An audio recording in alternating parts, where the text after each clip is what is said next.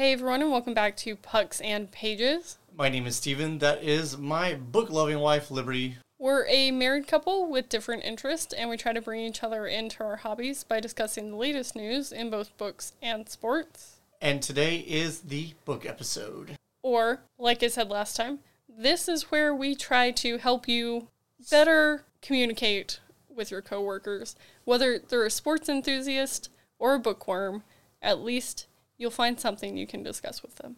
Correct. Or at least that's the goal. Yeah.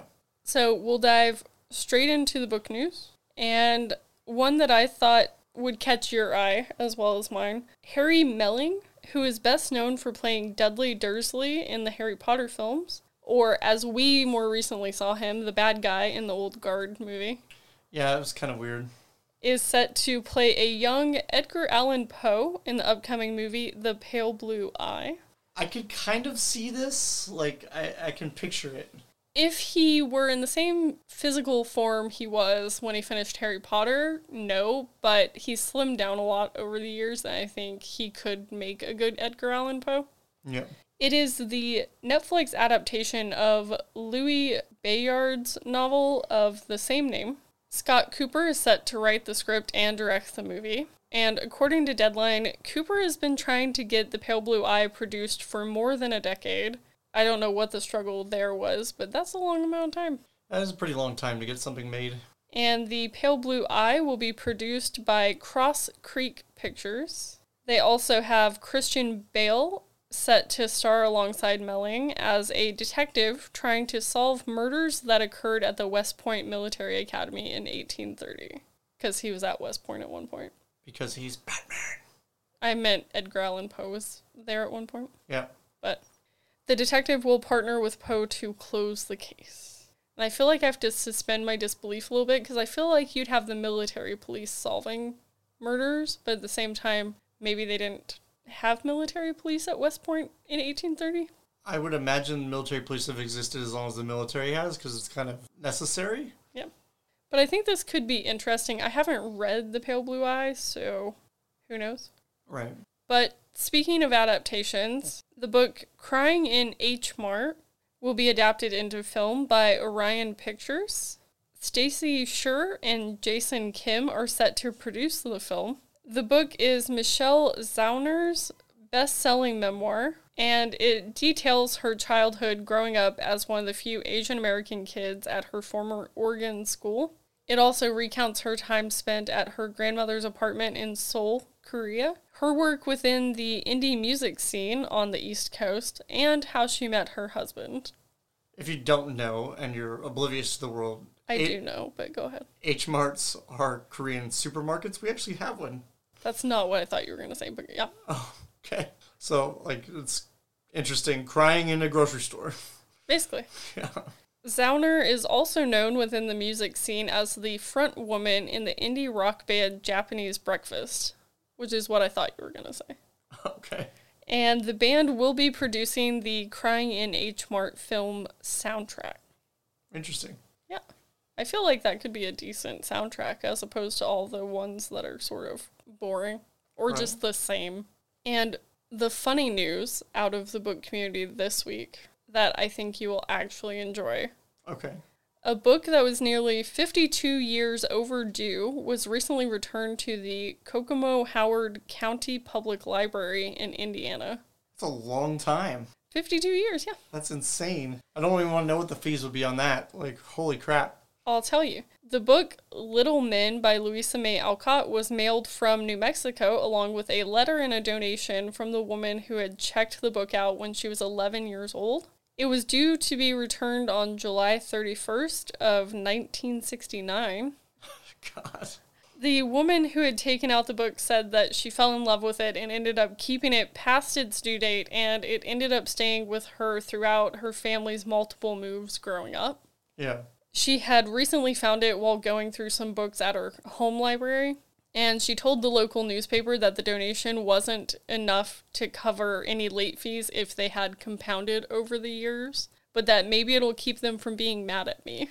At a certain point, you feel like they just wrote it off. They're just like, you They did. what? They Yeah. just According to the article that I read, the librarian that they talked to said there's no note of the missing book anywhere in our systems. Well, Because yeah, that was because before was- computers. I was gonna say it was the paper system at that point in time. So I'm sure they just wrote it off at the time. But the librarian actually said that nowadays they don't do late fees for children's or young adult books at their library. But even if they did do a late fee for that book, they would have stopped at like $5, I think. So I, I would say you'd probably stop at whatever the cost of the actual book was at that point, so at least you recoup that. But Yeah. like, I feel like I did this at one point. I don't remember what the book was, but I remember I was supposed to return it to the library and I didn't. Though we don't currently have any library books in our home, so I don't know what happened to it. Yeah. Maybe my mom returned it behind my back at some point.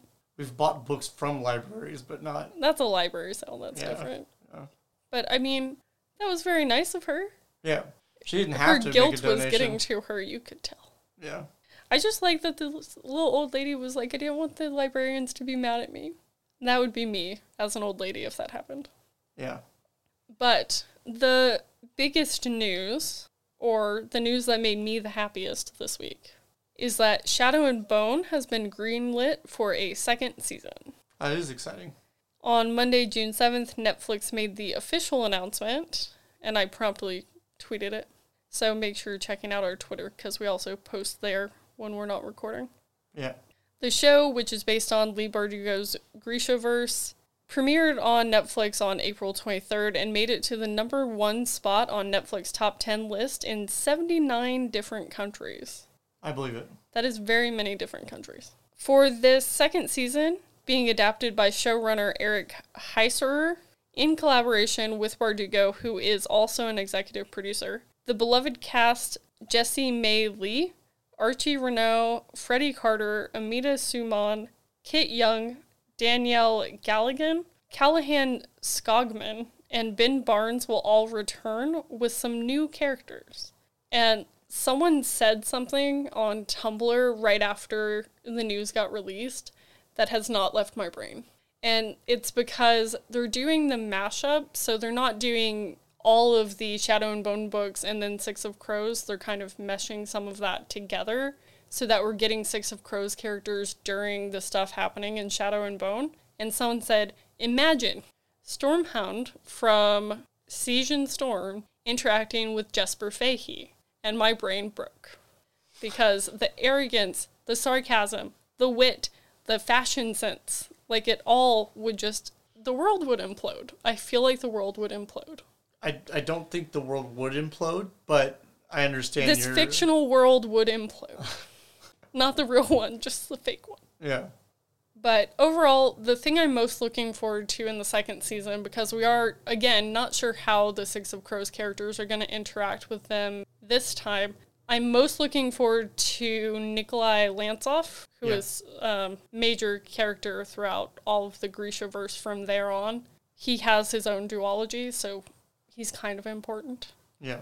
but we're gonna have to wait to get it. So like, I'm excited, but I'm trying not to be like overly excited because I'm just gonna have to wait. Womp womp.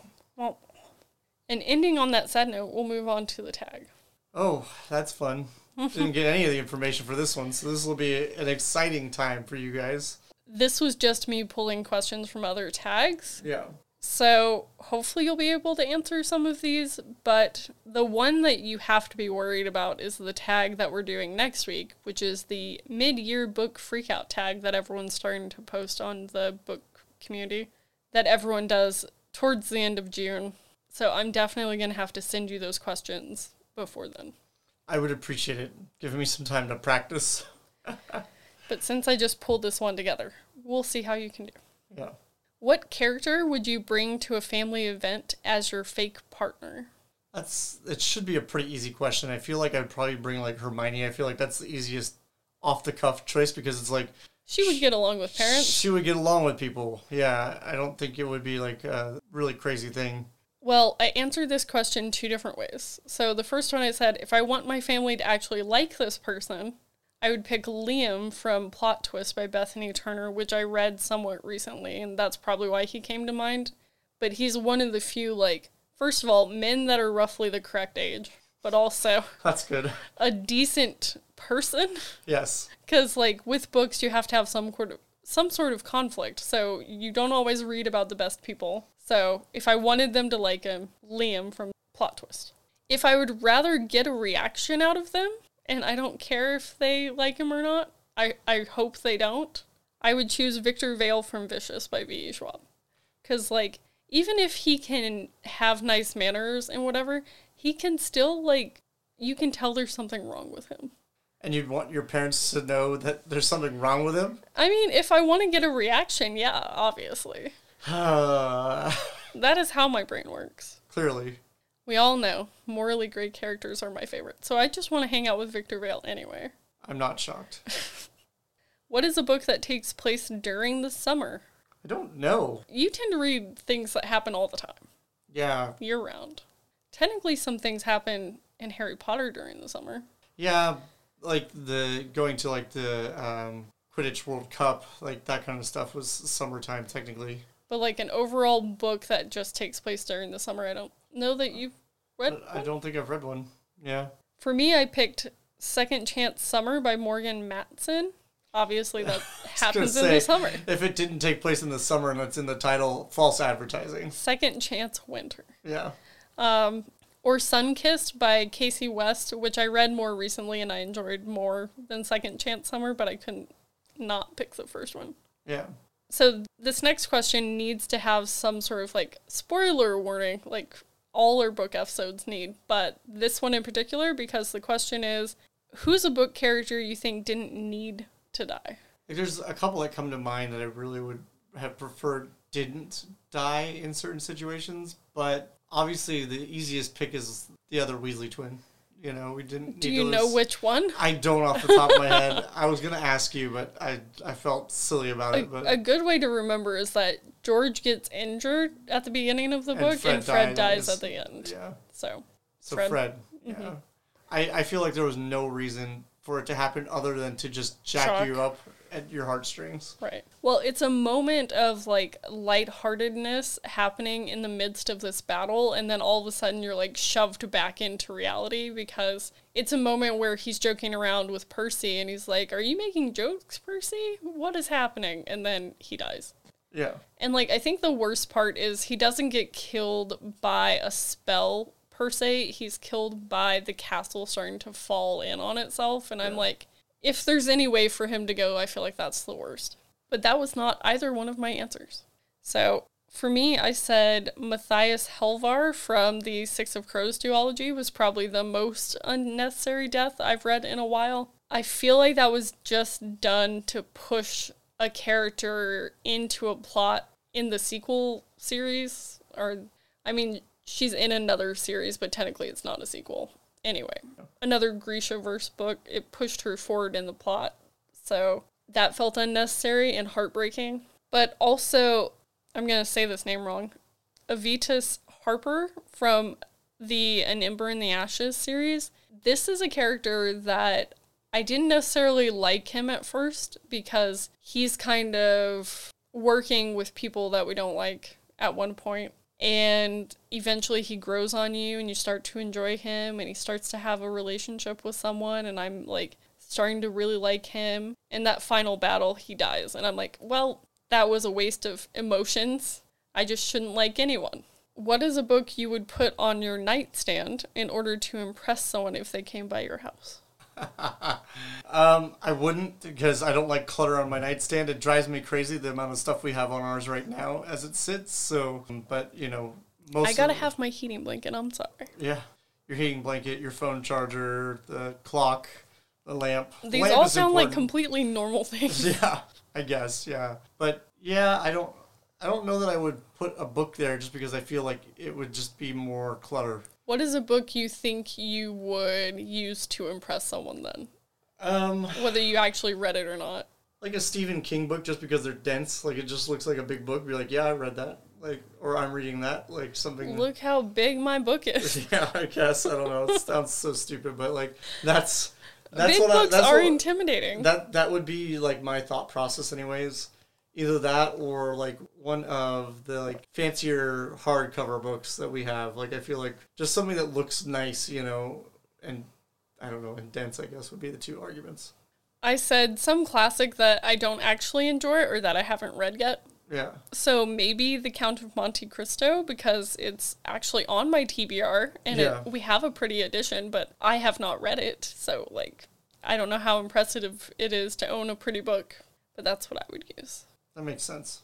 In sort of the opposite of that question, what is a book you would put in the bathroom for some light reading for when people are taking care of business? I don't know that I'd put a book in the bathroom. I don't like the reading in the bathroom thing. I think that's weird that some people do this.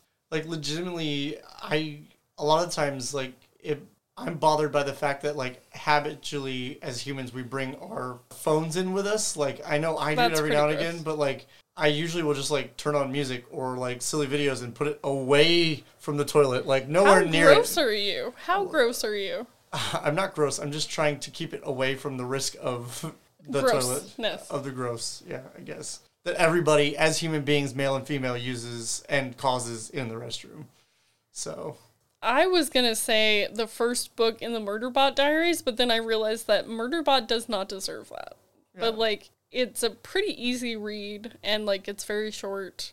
So like, I feel like you could sort of dip in and out of it.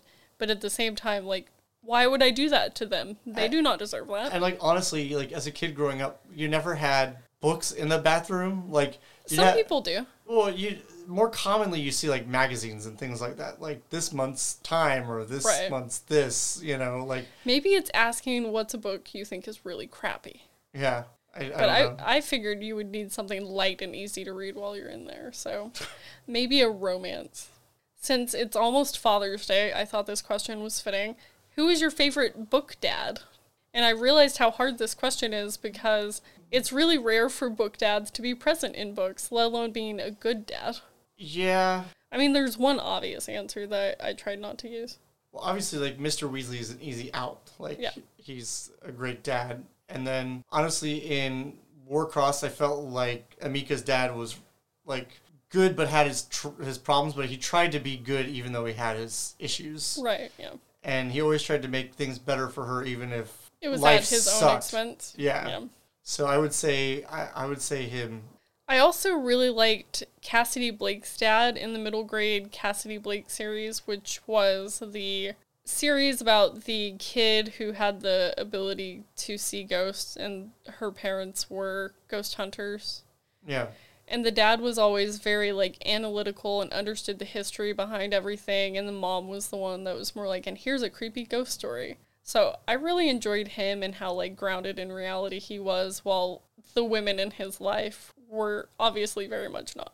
Right. And he was still really open to the things that they were telling him and their feelings.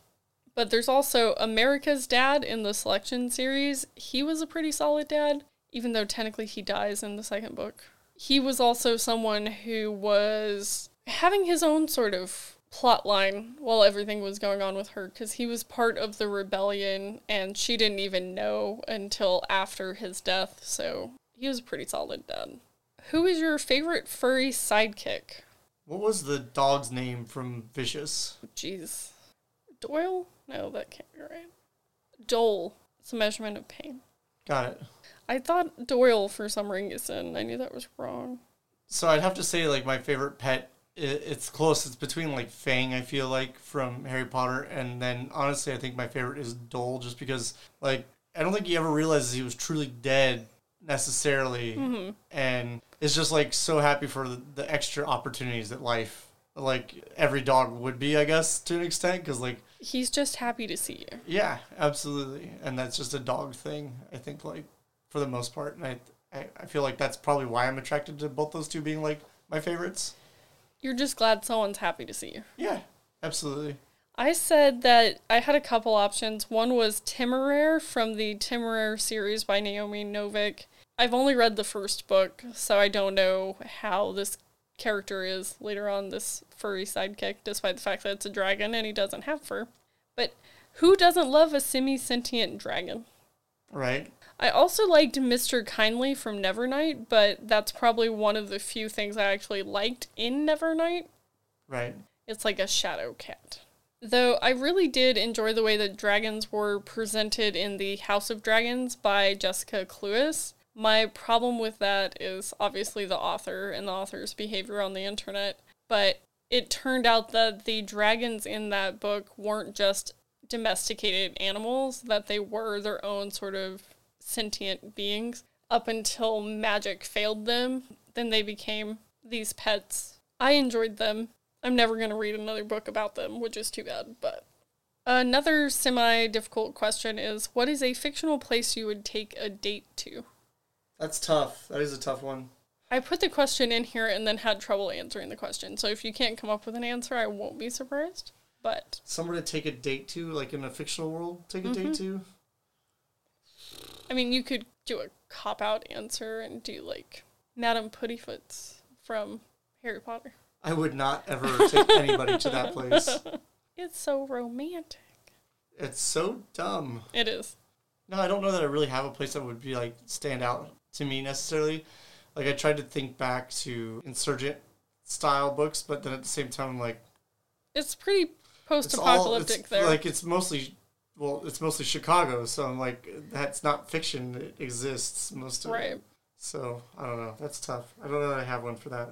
I said that there's a spaceship at the beginning of These Broken Stars called the Icarus, which is a really fancy spaceship. If you have the money for it, you can go and take a walk on the observation deck so you could see all the stars as you're floating through the galaxy. I'm like, that's romantic. So that would be a good one. What is a friendship group that you love more than any other friendship group? I honestly like the vicious friendship group the most, to be completely honest. Mm-hmm. Like, I think they all bring something to the group, and that makes them all important to the group. Whereas, like, a lot of friendship groups, there's sometimes people there are like, yeah, you're here, but why? What do you do? Yeah. Yeah. Well, I don't know if I just had these people on my mind because of the news from this week, but I picked the crows from the Six of Crows. I said that they're such poor, damaged babies who lean on each other to get out of their situation. And I said, I know I talk a lot about Six of Crows and You, you do? Wait, what? there are other great friendship groups out there, but it's the crows. And so, like, if you know, you know. You know? This one I should have had you look up because I don't know that you'll be able to answer it off the top of your head. But the final question of the tag is What is a book you think deserves a better rating on Goodreads? I don't really pay attention to other people's ratings on Goodreads, and I think that's probably why this is a tough question for me. But I really don't think I have one because, I, again, I don't. A, I don't pay attention to Goodreads' overall stars because I want to give it a fair opportunity. I don't want to be swayed by other people's opinions on it. And that's kind of the way I've always been. Hence why, like, when they do these renditions of books to movie and like video games to movies, I try not to be like, "Oh, this is gonna be garbage." I go into it going like, "This is a separate thing from all the other things. It's its own rendition." And in turn, I feel like that's the same way I treat books. Like, I don't really want to be like swayed with a review into being like, "Man, this is just an awful book." So I don't have one, I guess. For my answer, I actually perused all of my books that I've read on Goodreads. Right. and I picked Take Me With You by Tara Altebrando. And it's a sci fi slash horror novel that I got an arc of in May of last year. It's about a group of people who are summoned to an empty classroom after school, and on the desk there's a box with words on the side saying, Do not tell anyone about the device, never leave the device unattended, take me with you, or else. As the rules get broken over time, the device retaliates and real people get hurt. And it was so good that I really wanted to get into this like combined genre of like sci fi and horror. And there just really wasn't enough, in my opinion. You get it a little bit in the Illuminae files, but I've only read book one because, according to other people, the other two books in the series are just reiterations of the plot in book one. Got it. So I feel like there's not enough of that genre out there, but I feel like this is really good in that combined genre space because there were a lot of times when I was really scared and I always bought into the sci-fi of this and it's just not rated nearly high enough in my opinion. That makes sense. As for what I have been reading, I read The Dating Dare by J.C. Lee. It's a NetGalley arc that I got, and the book releases on August 3rd.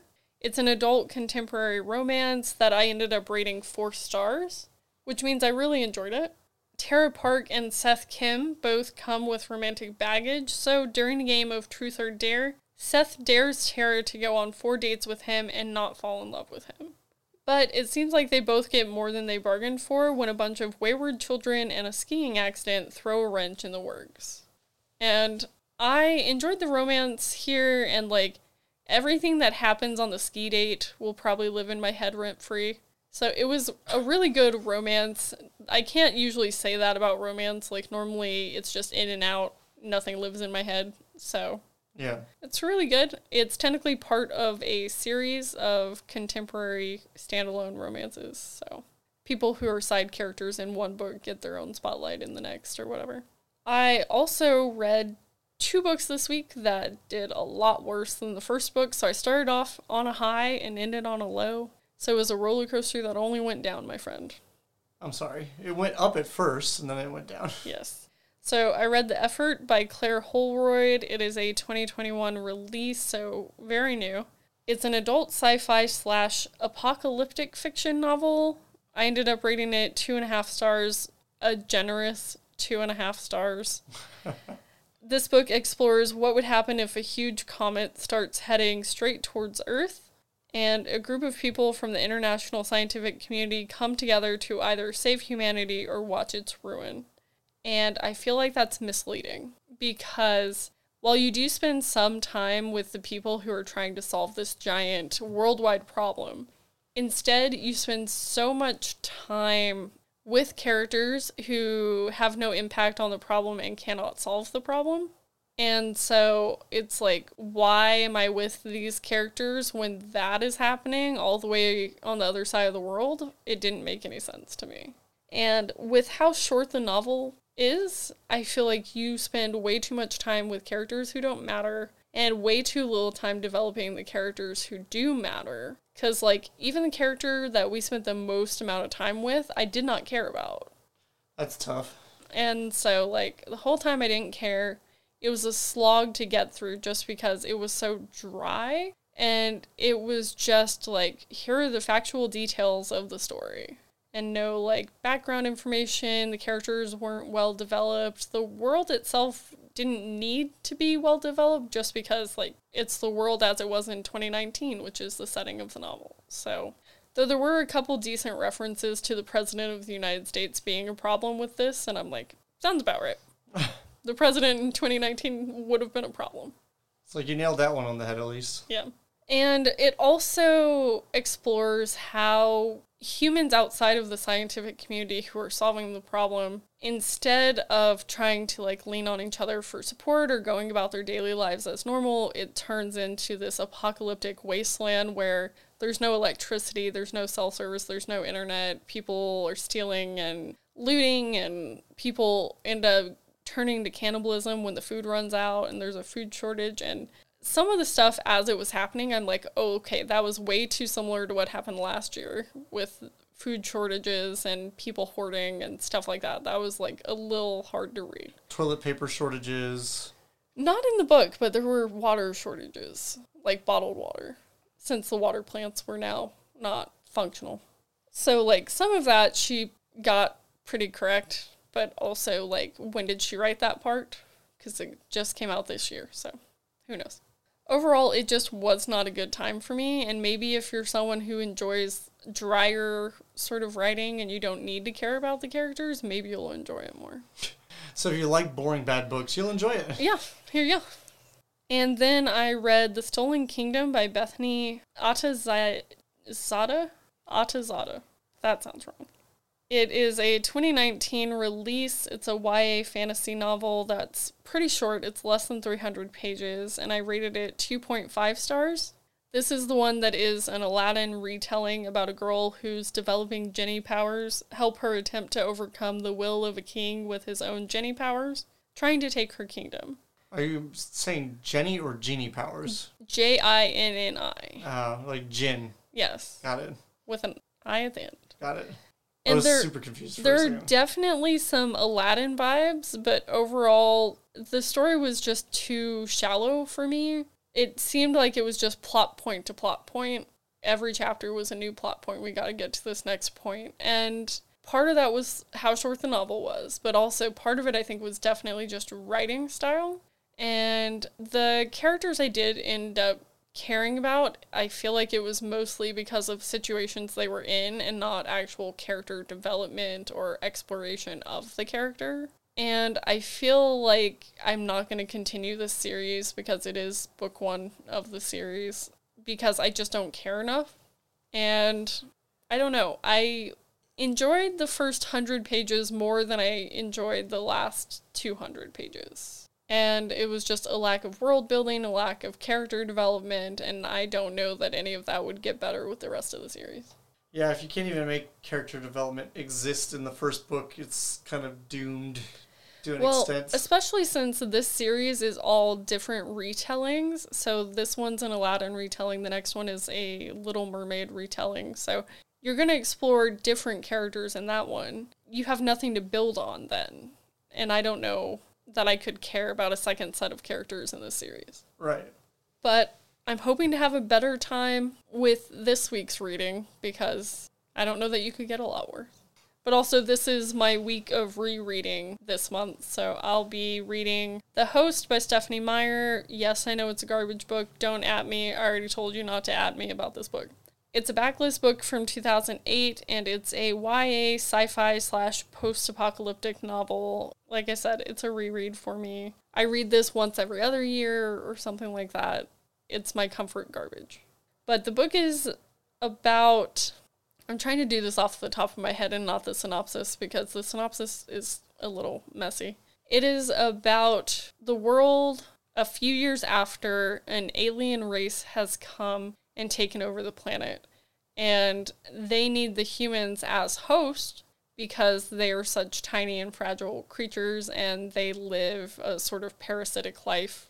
And they take over the minds of the human host. They live out their lives through the human bodies. And then when the humans get too old, they transfer to new human bodies or they transfer off world to other planets and there is a band of human resistance living in the Arizona desert, and they are trying to survive and sort of take back at least part of the planet because they realize that they are vastly outnumbered.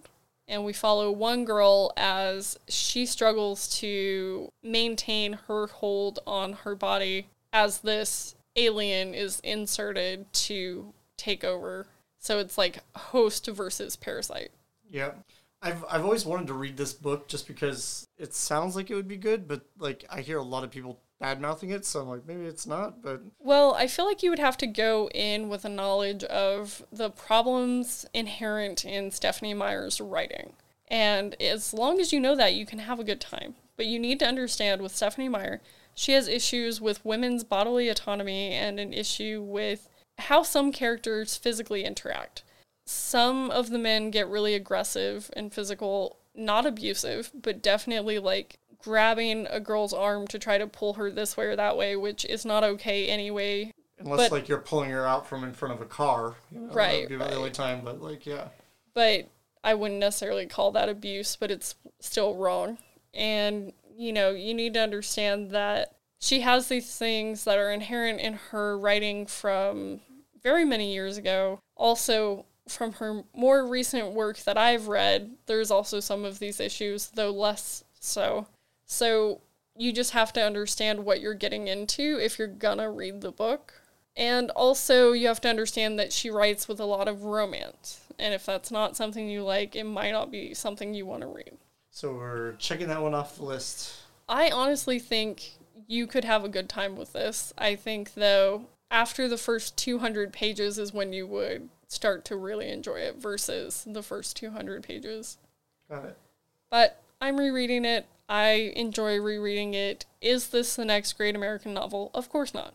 But it is still something that I've read a lot over the years. It has a lot of nostalgia for me, and so I'll be reading that this week. Kind of to deal with the slumpy way I'm feeling now that I finished those two 2.5 star reads. Yeah. And then I will be rereading Turtles All the Way Down by John Green. It's a backlist from 2017 and a YA contemporary novel. The book starts with the disappearance of a fugitive billionaire and the reward for his capture, but the main focus of the story is lifelong friendships, Star Wars fan fiction, and the struggle of Aza Holmes, who is a young woman navigating the ever tightening spiral of her own thoughts. I'm excited for this one a little bit, just because I've I've read a John Green book, and I don't know. I'm, Have I'm- you read a John Green? I feel like I have. They're all behind me. We can't see them. No, But which one did you read? one of the ones that they turned into a movie. I feel like I read. I mean, that does cut some out, but not a lot. I don't remember which one. I know I, I know I've read one, so we'll just leave it at that. I know you haven't read this one. No, I have not. And it's about a girl who has OCD, and it's fitting because John Green also has OCD. So I've read this before, and as I was going through to mark the place that you need to stop reading, I was like, I should have bought another copy because you reading this book is going to show you a lot of the things that I struggle with because there's so much marked in this book that I've read in the past that I feel like you're going to see me in a way you haven't seen me before. I don't know that that's necessarily true. I have a decent grasp of what goes on in your brain, but not all of it. But that's after living with you for eight years, so I'm and I'll adamantly admit that I am still learning things. Yeah. But like, what what am I supposed to expect in this situation like that? So But I definitely think before you read this, because you are reading it for the podcast, I don't know if we said that yet. I feel like you need to understand that it's supposed to be about one thing, but it's definitely not. Okay, And so it's supposed to be about her trying to find this billionaire to get the reward for finding the fugitive billionaire. But what actually ends up happening is an exploration of friendships and OCD and mental health and, like the synopsis says, the tightening spiral of her own thoughts. Because that is like the perfect way to describe what I personally go through dealing with my mental health. So I ended up rating this five stars. I think this will be the first five star read of the year for me, even though it's a reread technically. yeah, So you'll be reading half of that this week, correct. and we'll discuss that on the next episode of the podcast. But first, we have to discuss what you just finished, and you finished it so early in the week. I was so surprised. You finished it on like Tuesday. I really wanted to finish it on Tuesday, uh, realistically even on Monday, technically, but you know, sleep was calling, Yeah, and I answered. that's not a call you ever ignore.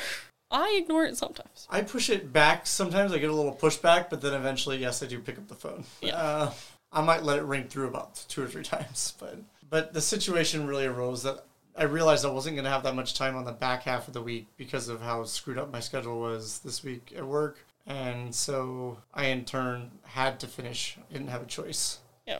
But you ended up reading the back half of Wildcard, and it was a wild ride. Yeah, it definitely got more interesting as things went along. Obviously, Where we left off, there was sort of this disconnect for Emika because all of a sudden she's seeing a rift between Jax and everyone else working for the Blackcoats right. because she just helped save Tremaine, even though she's technically the one that shot him. And she just helped Emika get out without getting caught. And they end up connecting and going into the dark world. And that's where we left off last time. And so at this point, we're only two days out from the Warcross opening, er, closing ceremonies, not opening ceremonies. They really have to figure their crap out because it's getting down to the wire. Literally down to like the last moments of opportunity to solve all these problems. Yeah. So Jax and Emika have entered the Dark World, and Jax ends up taking her to what they're calling the Dark World's Fair. It's like the World's Fair in the regular world, but in the Dark World. Right. And so there are illegal exhibits for sale, and Jax explains Taylor's history a little more in depth. And the fact that Taylor set up the Black Coats to hide her illegal dealings so that nothing could be traced back to the Japan Institute or to Taylor specifically. Yeah, she was truly using the dark web to sell off a lot of things that she was working on that definitely did not have any support from the Technological Institute. So, Yeah. And so the black coats are like a shell corporation that's used to funnel things through that aren't supposed to be like used at all. Right. And she explains that, you know, obviously the black coats being vigilantes was a lie and that they're really mercenaries who will do anything for money. Right. And like I never bought the vigilante angle to begin with, but I don't know if you did. I was on the fence about it. I felt like there was a possibility, but at the same time, it's like she's clearly able to do all these things. She must have a lot of money, which means she's doing things that aren't very vigilante after all. Well, a lot of money and a lot of power. So that has to come from somewhere. Right. And Jax also ends up explaining that Taylor lied when she said she wanted to get rid of the algorithm. Taylor really wants to control the algorithm and the power associated with that. And then selling it to the highest bidder, basically. Well, I think she would keep the algorithm, but then, like, this country wants looser reins on the algorithm. I'll do that for this much and Yeah. that sort of thing.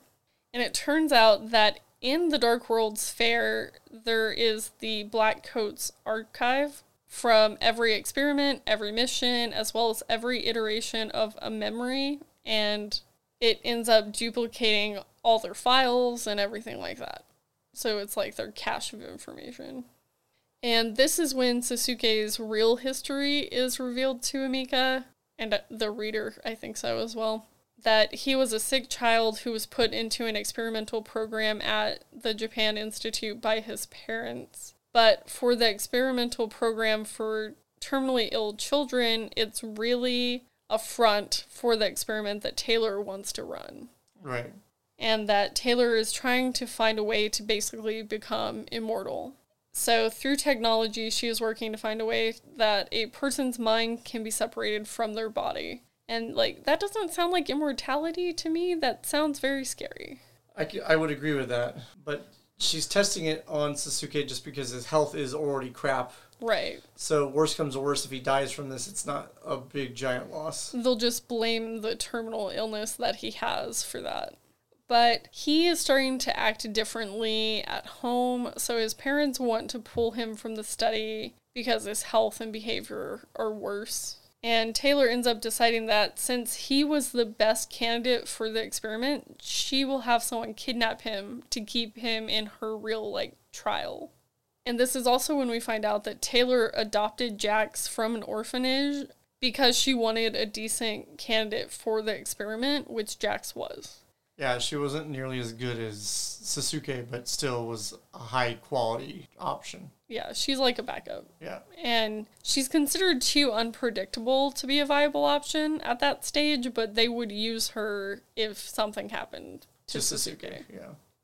And in some of the memories following the revelations that we get, we see that he clearly does not want to be there and that he's resisting Dr. Taylor, but that Taylor, as we've already seen, is very good at manipulating people Yeah. and gets him to go along with the testing as time wears on. Yeah, it it's very dark levels of manipulation that she's using though. It's not like Scary. even just, yeah, absolutely. But also during that time, we see like this lighter spot for him, which is his friendship with Jax and how that's growing over time. And he learns from her that you can kiss someone that you like, like. And that was a cute scene. Yeah. We also see him watching TV with Jax when he's a little older and he sees Hideo on TV. And in the memory, he's clearly very excited to see his older brother on TV and starts asking questions about whether Hideo is looking for him or thinking about him. And he very obviously still cares about Hideo. Right. At that point still very much connected. But even though he's still really connected emotionally to his family, he ends up giving his scarf away to Taylor in exchange for a day off from testing, which I can imagine as a terminally ill person being poked and prodded every single day and having all these health problems, you really just want a day to not. Yeah. But he also uses the day off to try to escape the Institute and ends up getting caught, which I feel like this was a really hard scene for me to read because I'm emotional about him getting caught, but then Taylor sort of uses his relationship with Jax or the friendship he has with Jax at that point as like a well, you can leave, but she's still here and she's going to go through everything you went through if you leave because she's our backup. Yeah, he definitely is wired to really protect the ones that he loves. Like that's just who he is in that stage, anyways. Yeah. And so, as somebody who also has that problem, I understand that relation a little bit. Like I, I feel like I'm wired that way to an extent. You know, I would go above and beyond and take on whatever stresses and pains to try to make sure that the people I love don't have to deal with it. So, I get it. I get it from that perspective a lot. And in the end, Sasuke ends up staying and continues with the study. But we flash forward a bit and see that he's being asked questions about his life, and he answers all of them. He knows all the answers, but it's noted that his emotional reaction to certain things and certain people is just gone. Right. And at that point, Jax clarifies for Emika that the experiment is working to integrate the human mind into AI and the AI into the human mind so that someone could have all the benefits of a computer's mind, which would be logic, speed, and accuracy, and the human's mind, which is gut reactions, imagination, instinct, spontaneity, the things that make us human. Right. And that Sasuke's mind is being transferred into a machine, which is what the whole study is for. And Emika is shocked to learn that Zero isn't actually real, like he doesn't have a physical form anymore, that it's an illusion because Sasuke's real body died years ago. And what Emika has seen and interacted with was a virtual projection, and that Zero is Sasuke's mind successfully transmitted into data, Yeah. and he's basically an AI program. He's uh, ones and zeros. His name is Zero. Yeah. Seems fitting. But I feel like she has a really hard time accepting this because she runs over all of her memories of Zero, trying to come up with a time she's seen him physically interact with something or someone, and she can't come up with anything. And she learns that the robot in the lab that she saw Zero controlling when she went in there to spy and found Tremaine instead was a physical form that he can sync up with and that he has the power to control Right. But also he could control one or he could control like dozens at any given time because he is just data and so that's kind of horrifying Yeah, it kind of gives you that super soldier concern a little bit because, like, the reality is you could have all these robots that are being controlled by him going to war against other countries, realistically. but with zero being the completion of the program jax was able to go on and train to become taylor's assassin Right. And towards the end of their, you know, information dump or whatever you want to call it, Emika questions why Jax is doing this, and Jax explains that she thinks the real Sasuke, the one who remembers his friends and family and has emotional attachments to them, isn't fully gone. So they start coming up with a plan to get Zero out from under Taylor's thumb during the closing ceremony so that they can download all of Sasuke's memories into Zero and possibly get some form of him back. Yeah, and honestly, that portion of it gets kind of exciting because then you start seeing everything start playing out in a little faster motion at Right. that point. I also think it gets a little convoluted because you want to stop the algorithm, but you also want to get Sasuke back, but also like One is linked to the other a little bit. yeah, so that's really hard to figure out a good plan for that. Right. And shortly after Mika's pulled herself out of the dark world and she's done with Jax for the night, Roshan calls Emika to quote tell her about Tremaine's injury, and she ends up going to the hospital with everyone. And while she's there, Hammie tries to warn her off of the mission because it's too dangerous and like no duh, it's too dangerous at this point. Yeah. But they don't know that she was ever actually at the Institute. So Right, right. But like it was too dangerous even before they did that, in my opinion, because you have two such powerful entities that are trying to use you.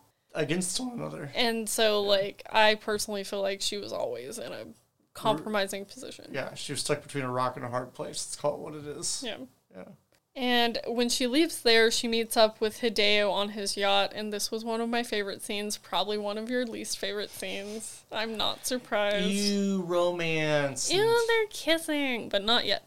So Emika ends up link- linking up with him to show him her memory of Sasuke and explain what's been going on, but Hideo's sort of in denial for a little bit before he accepts it. And Emika ends up showing him the recordings of what happened, which I feel like was a mistake. Because, like, yikes. That's a lot. That's a lot. Well, and on top of that, too, like, he's going to have a hatred level for Taylor at another level. right. And you eventually see it, so. Well, it's like not only was he kidnapped, but he was tortured in a way. And so, like, Not in a way, he was tortured. okay, he was tortured. Yeah. So, like, that's a lot. Yeah. And Emika explains to Hideo that the only way of saving whatever is left of Sasuke is to use the algorithm against Taylor. And so she finally sort of gets Hideo on her side in this conversation. Because Hideo agrees to give Emika access to the algorithm if it'll save his brother. But he also ends up asking why Emika is doing what she's doing when it's so dangerous.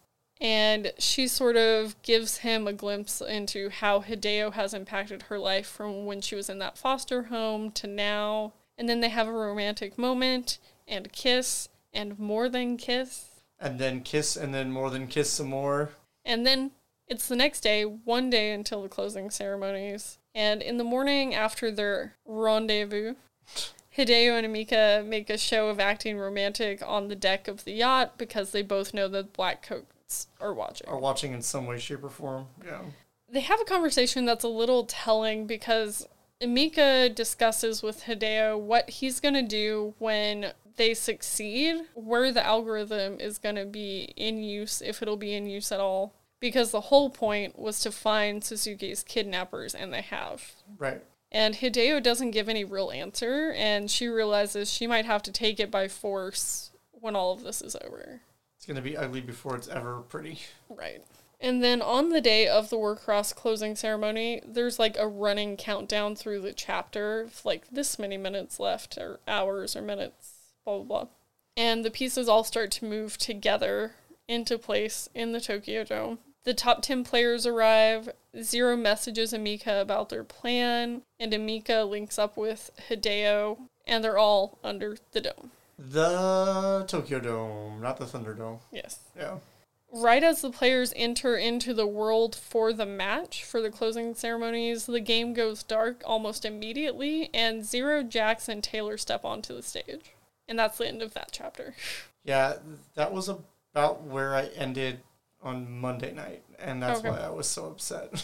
And Hideo immediately gives the command to his bodyguard to stop when he's starting to make his way forward to protect Hideo. However, it seems like it's impacting the whole stadium or most of the stadium because he's using the algorithm to control whoever's under the algorithm's influence. Correct.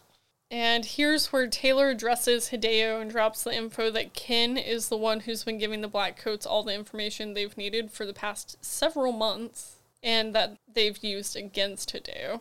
Right. And I always thought Kenn was up to something. Like, I'll be honest, I never He's really trusted sort him. of sketchy because he's not given enough of a background, in my opinion. Like, he's not given enough fleshing out as a character in book one Right. for him not to seem shady as crap in book two.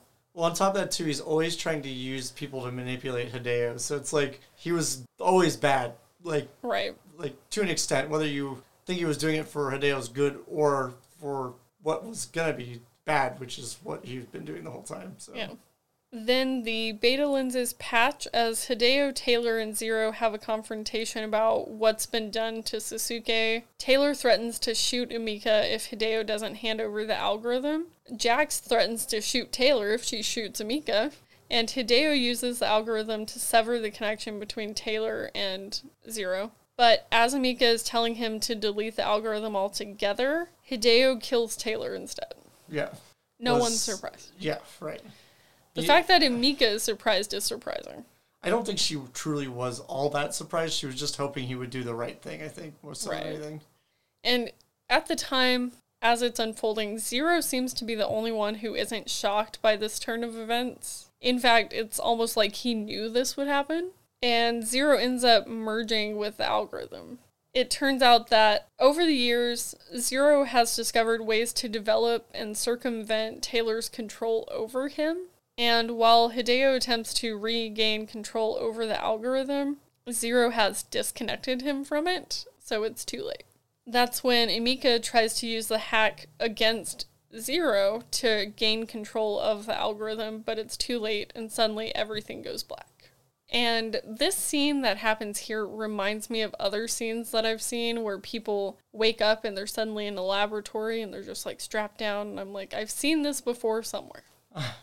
because Emika wakes up strapped to a chair in the labs at the Japan Institute. And it looks like when Emika tried to use the hack against Zero in the dome, it created some sort of glitch that kept her from being fully under Zero's control under the algorithm. But also, it turns out the glitch impacted anyone that she has linked with in the past. And that means a few people that Zero doesn't know about.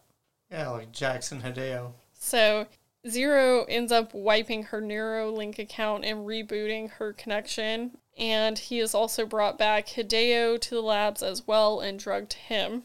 And the whole time, Jax is sort of like playing along with the whole thing because she like, is one under of mind those control. people. Yeah. And so she's supposedly preparing new lenses for Zero to force on Emika to get her under his control. But instead, she ends up triggering the emergency sensor and frees Emika and Hideo. Right. They try to escape the Institute, but Zero is in all of the digital systems in the Institute, including entrances, exits, stuff like that. So Jax tells Emika to escape to the panic room and that she will cut off Jax. Well, because the panic room is the only area that's not directly connected to everything else. Right. So it's the one place Zero doesn't control. Right.